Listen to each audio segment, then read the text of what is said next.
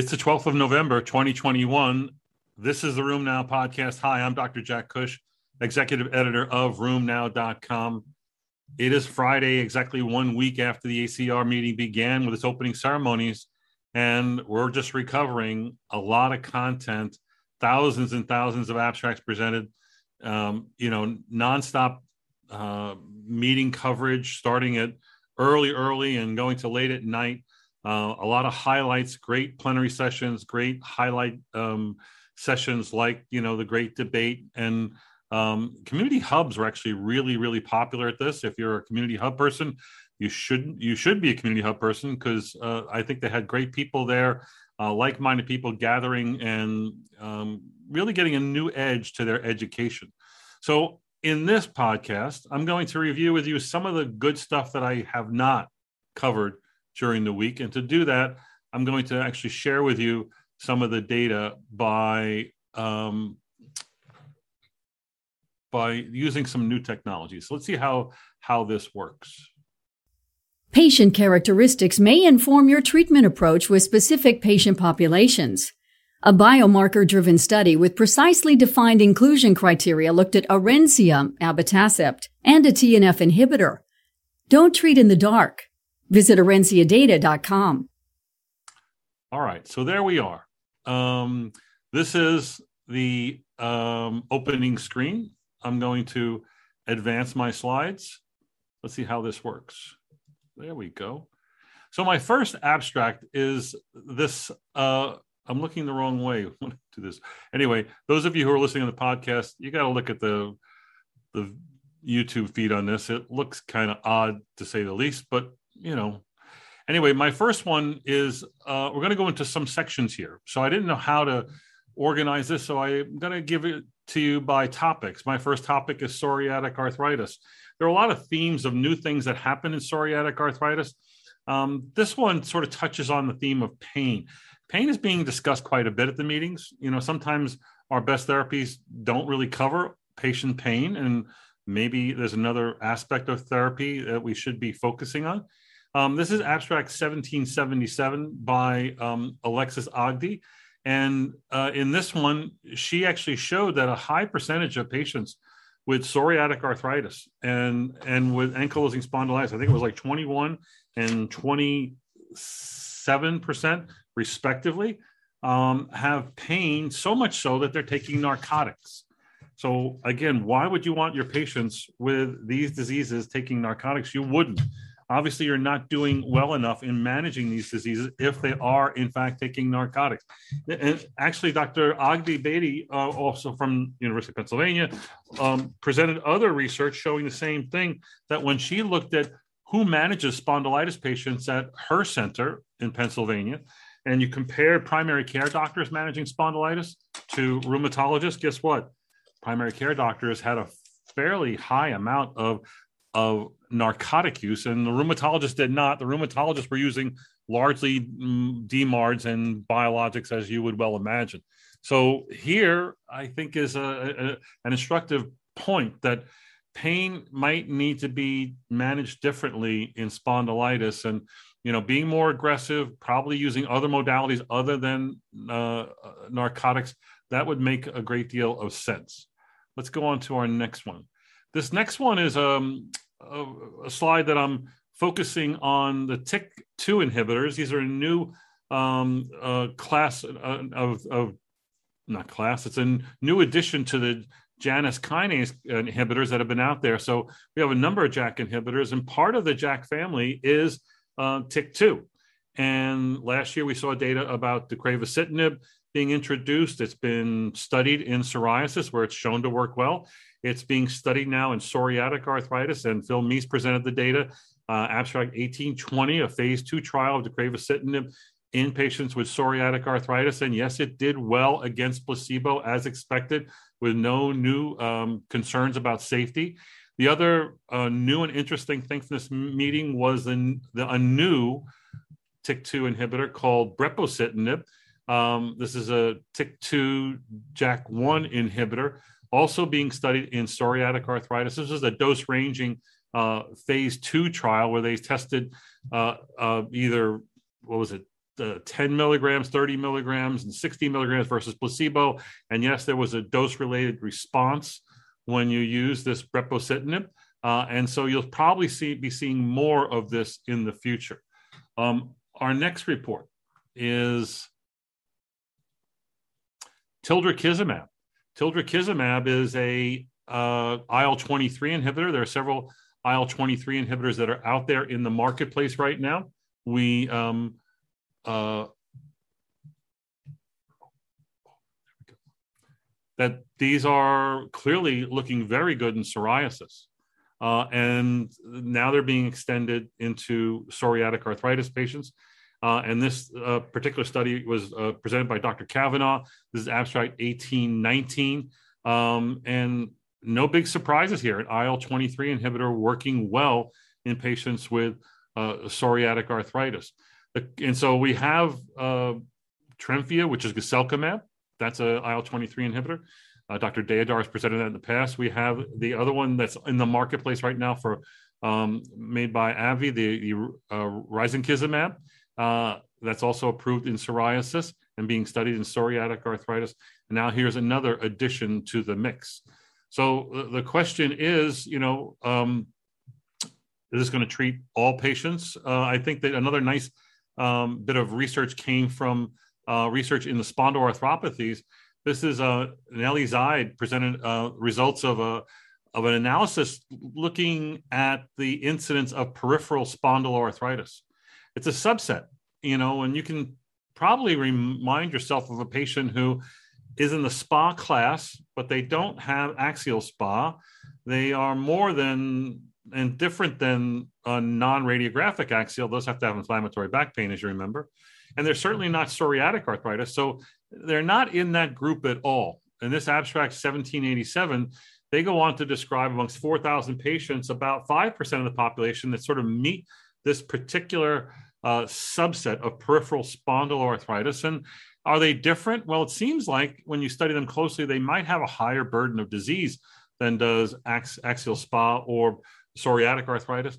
Um, they certainly get less aggressive treatment. There's less overall DMARD use in this population. And that's a little concerning. I think in the future, you'll be seeing more of these reports of axial spondyloarthritis, not, uh, sorry, peripheral spondyloarthritis.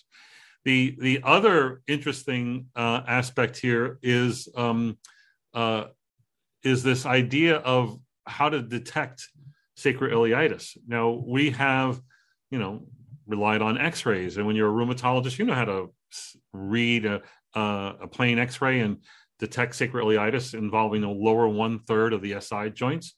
But you know, the rest of the world doesn't really have you, uh, an expert, nor do they have a musculoskeletal bone radiologist. So the question is: Is there a better way uh, Denis Poddubnyy um, in Germany actually did a nice report about looking at artificial intelligence to see if it could detect radiographic sacroiliitis. So there's a number of abstracts at this meeting looking at artificial intelligence and machine learning to get to better outcomes. And this is one of them. And sure enough, you know, they went uh, and they compared machine learning approach. They basically downloaded lots and lots of X-rays, the digital X-rays, uh, and, and, through machine learning try to develop algorithms to make you know, a, a, diagnosis of sacroiliitis and yes they do and they yes their success rate matches the, ex, the experts.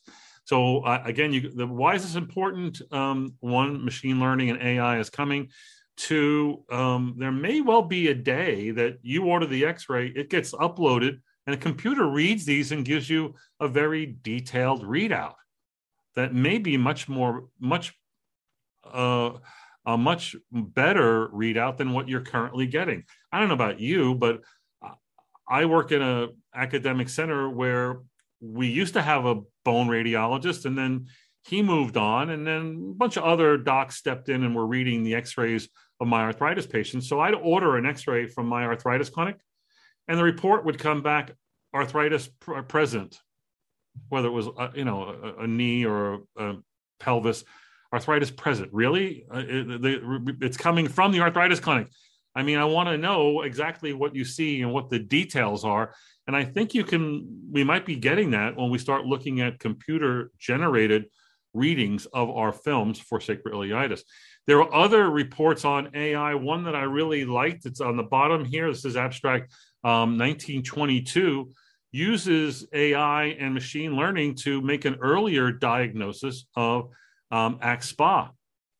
You're sure, certainly aware of the data that says there's a significant delay in the diagnosis of ankylosing spondylitis and axial spondyloarthritis. That it's a, on average seven to nine years, and that most rheumatologists are surprised when they find out that they're not the ones making the diagnosis or doing the early management. These again, they're usually made incidentally, and they come to you way too late.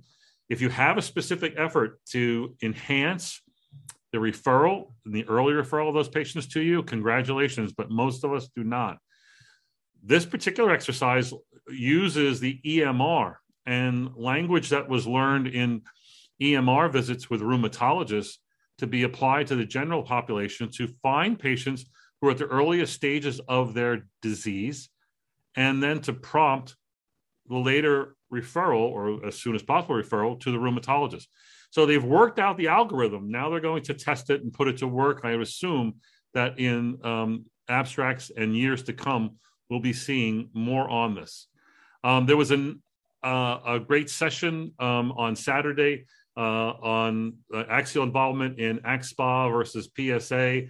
And uh, you might look at that. There were good presentations by Atul Deodhar and Nigil Haroon from Canada. But not, uh, I, I, want to point out um, Atul's um, comments and that uh, we're uh, we're kind of excited about the IL twenty three thing and in psoriatic arthritis and whatnot and spondyloarthritis in general. But you know what? IL twenty three has not shown up uh, as an effective agent in managing ankylosing spondylitis in patients with axial disease. He presented the data that showed that patients treated with ustekinumab and risankizumab IL-23 inhibitors did not work in AxSpA.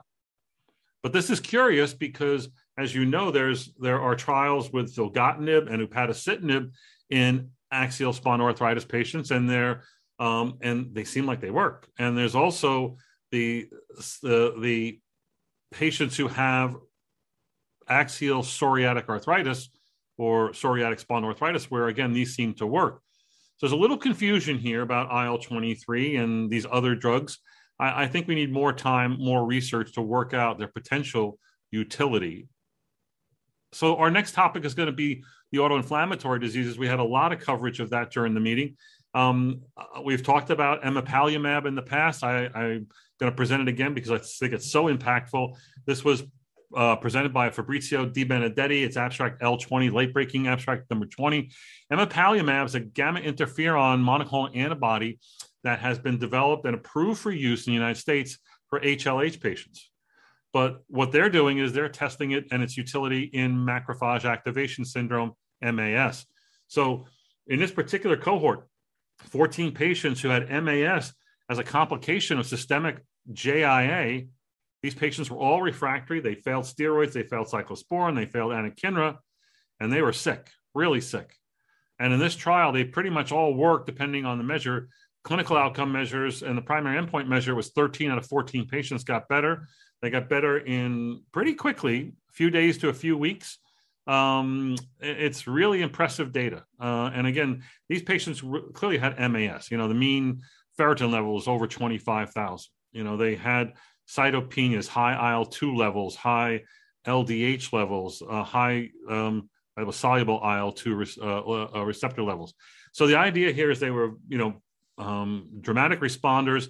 They were able to go off of steroids, um, and they were some of them were treated for just a two weeks. A few of them needed extended therapy, but emapalumab, MAS, and Still's disease, as you know, most common cause of MAS are patients with systemic disease that happens in kids, that happens in adults.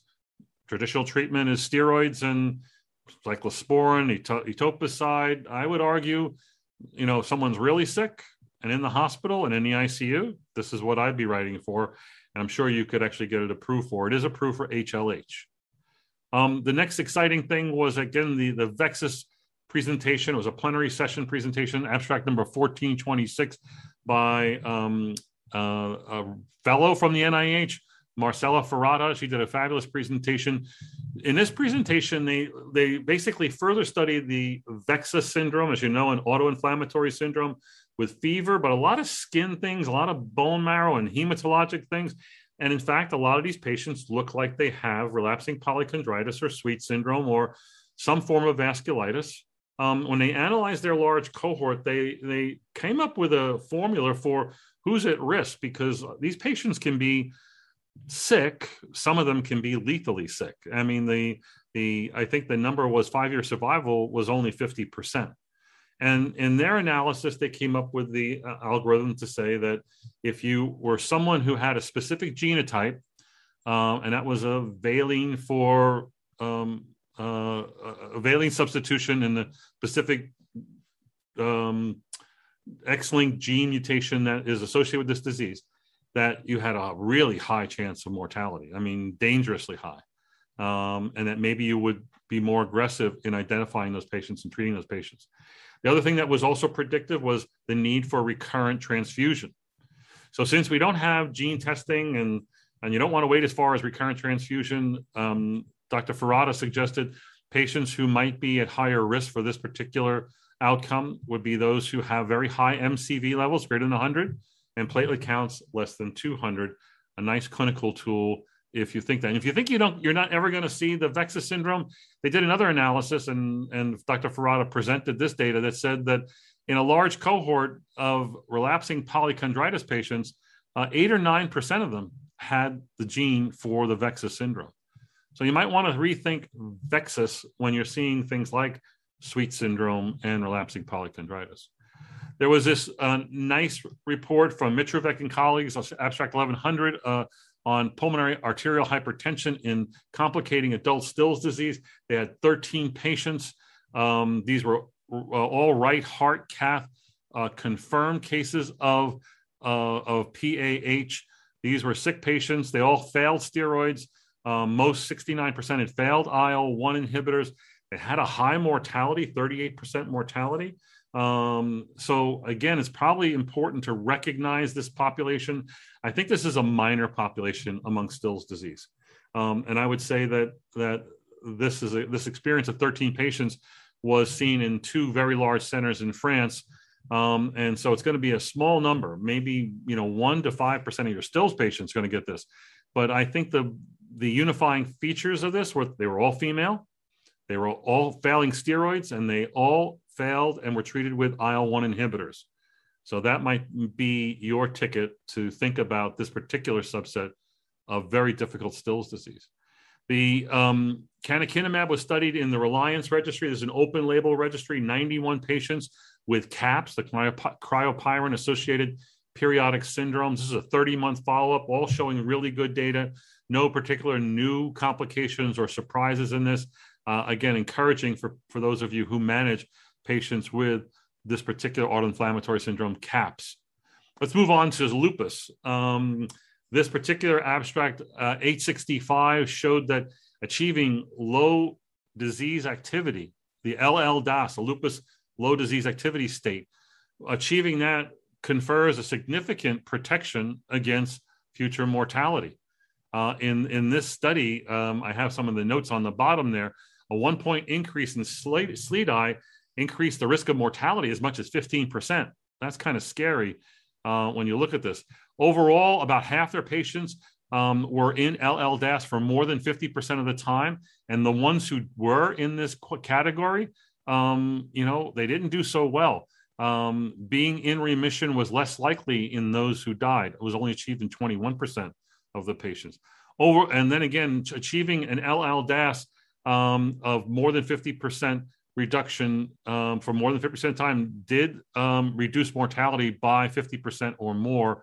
Uh, and the clinical remission on treatment uh, was also associated with a clinical re- a reduction in mortality risk by 36%. So, again, treating the target in lupus seems to make sense. Uh, I think everyone would agree with that, but I don't know that we generally um, do that in real clinical practice. This particular study, um, 454, uh, from Eric Yen and uh, collaborators in Los Angeles looked at uh, mortality in the United States. And the good news is that in the United States, mortality for lupus has dropped significantly over a 20 year period. From 1999 to 2019, mortality dropped by 26%. And that's really good, good news. Congratulations. All your research and hard work is paying off. The problem is that it doesn't always pay off in um, ethnic groups. So, specifically, Blacks, Hispanics, and Asians really are not doing very well compared to whites.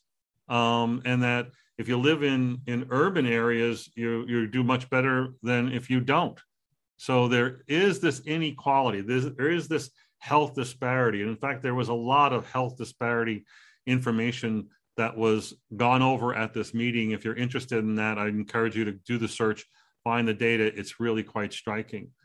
I put up this data about breakthrough infections of COVID 19 in individuals who were vaccinated, fully vaccinated individuals with rheumatic disease. Uh, and this was a presentation by Jas Singh from UAB, abstract L16, late breaker 16. Um, and here he showed, you know, they did an analysis. Their analysis was based on the largest EMR database of COVID patients, a national database of, of EMR data identifying large, large numbers of COVIDs and linking it to other diseases and drugs, et cetera. And again, in this study, they had over 500,000 patients who um, had been who have rheumatic disease, who had been fully vaccinated, two, you know, two Modernas, two Pfizer's, one Janssen, um, and had a breakthrough infection. And when they looked at the um, the risk factors for breakthrough infection, they saw it was more likely in RA and in gout and in vasculitis. It was highest in patients who had polymyalgia, I'm sorry, polymyositis or dermatomyositis. Not on the list was the lupus or scleroderma. And when you looked at the drugs that had a higher risk, it was patients on biologics and patients on steroids but not necessarily being on traditional uh, um, disease modifying drugs or gout drugs or anything like this. I bring this up because I, I found all this interesting. I, for instance, I found interesting that gout had a higher risk of breakthrough infection, but then again, gout patients have a tremendous amount of comorbidity, heart disease, diabetes, obesity, hypertension, etc.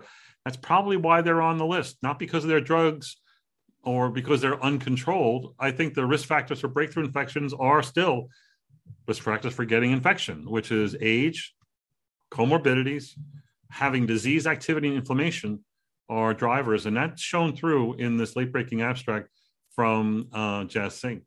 Um, another abstract around the COVID story was um, the association between outcomes of COVID uh, and ethnicity amongst our patients, specifically amongst lupus patients. Abstract 1933 by Ugarte Gil um, was really quite interesting. This is data from the Global Rheumatology Alliance, where they looked at the um, who was going to have more severe outcomes, and in this study, it was uh, African Americans and Hispanics that did not have um, good outcomes compared to whites and other groups another issue of racial disparity, uh, a really hot topic at this year's ACR meeting.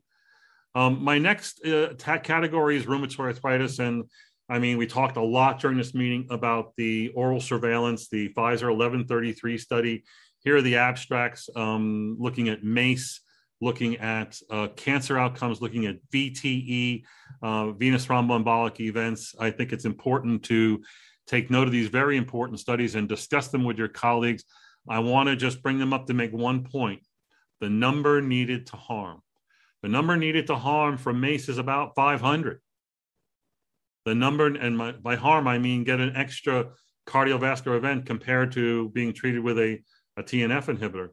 So 500 cases. The number needed hard to get cancer is 250 to um, to uh, 300, 350. So again, these the bottom line is while there's a lot of talk and a lot of concern about these events, they are thankfully uncommon events, and that's probably uh, something you should discuss with your patients. The other thing that's talked a lot about the meeting is the vital study presented by Karen Costenbader uh, from Harvard uh, and the Brigham. You know, it was a big study. Uh, this is a result of the vital study. It's a cohort um, originally designed to look at cardiovascular outcomes in cancer. And I want to start by saying that was already published. This is, we're talking about really large numbers here. I mean, I, I don't know, hundreds of thousands maybe. And again, it's looking at the impact of vitamins and supplements, specifically vitamin D and omega 3 uh, fatty acids or N3 fatty acid supplements on cardiovascular and cancer outcomes. The New England Journal article says didn't work. Didn't work at all. Sorry. In this particular study of 25,000 patients with rheumatic disease in that cohort, and looking at the impact, I'm sorry, without rheumatic disease. So 20, it took 20, it was 25,000 did taking vitamin D or the, the fish oil prevent getting an autoimmune disease? And uh, the answer was yes. But if you look at the data, uh, I'm going to give a contrary view. Everyone's excited. It looks like taking vitamin D and N3 fatty acids is a great way to prevent disease. But the number needed to treat, the number needed to benefit here is still hundreds. I mean, really large. A good NNT is like three, four, five, six. So the idea is you got to treat a lot of people with vitamin D and N3 fatty acids to protect them against this. Am I against it? No, I think it's a good health measure but my expectations here are low, and that's why I present it to give you a slightly contrary view.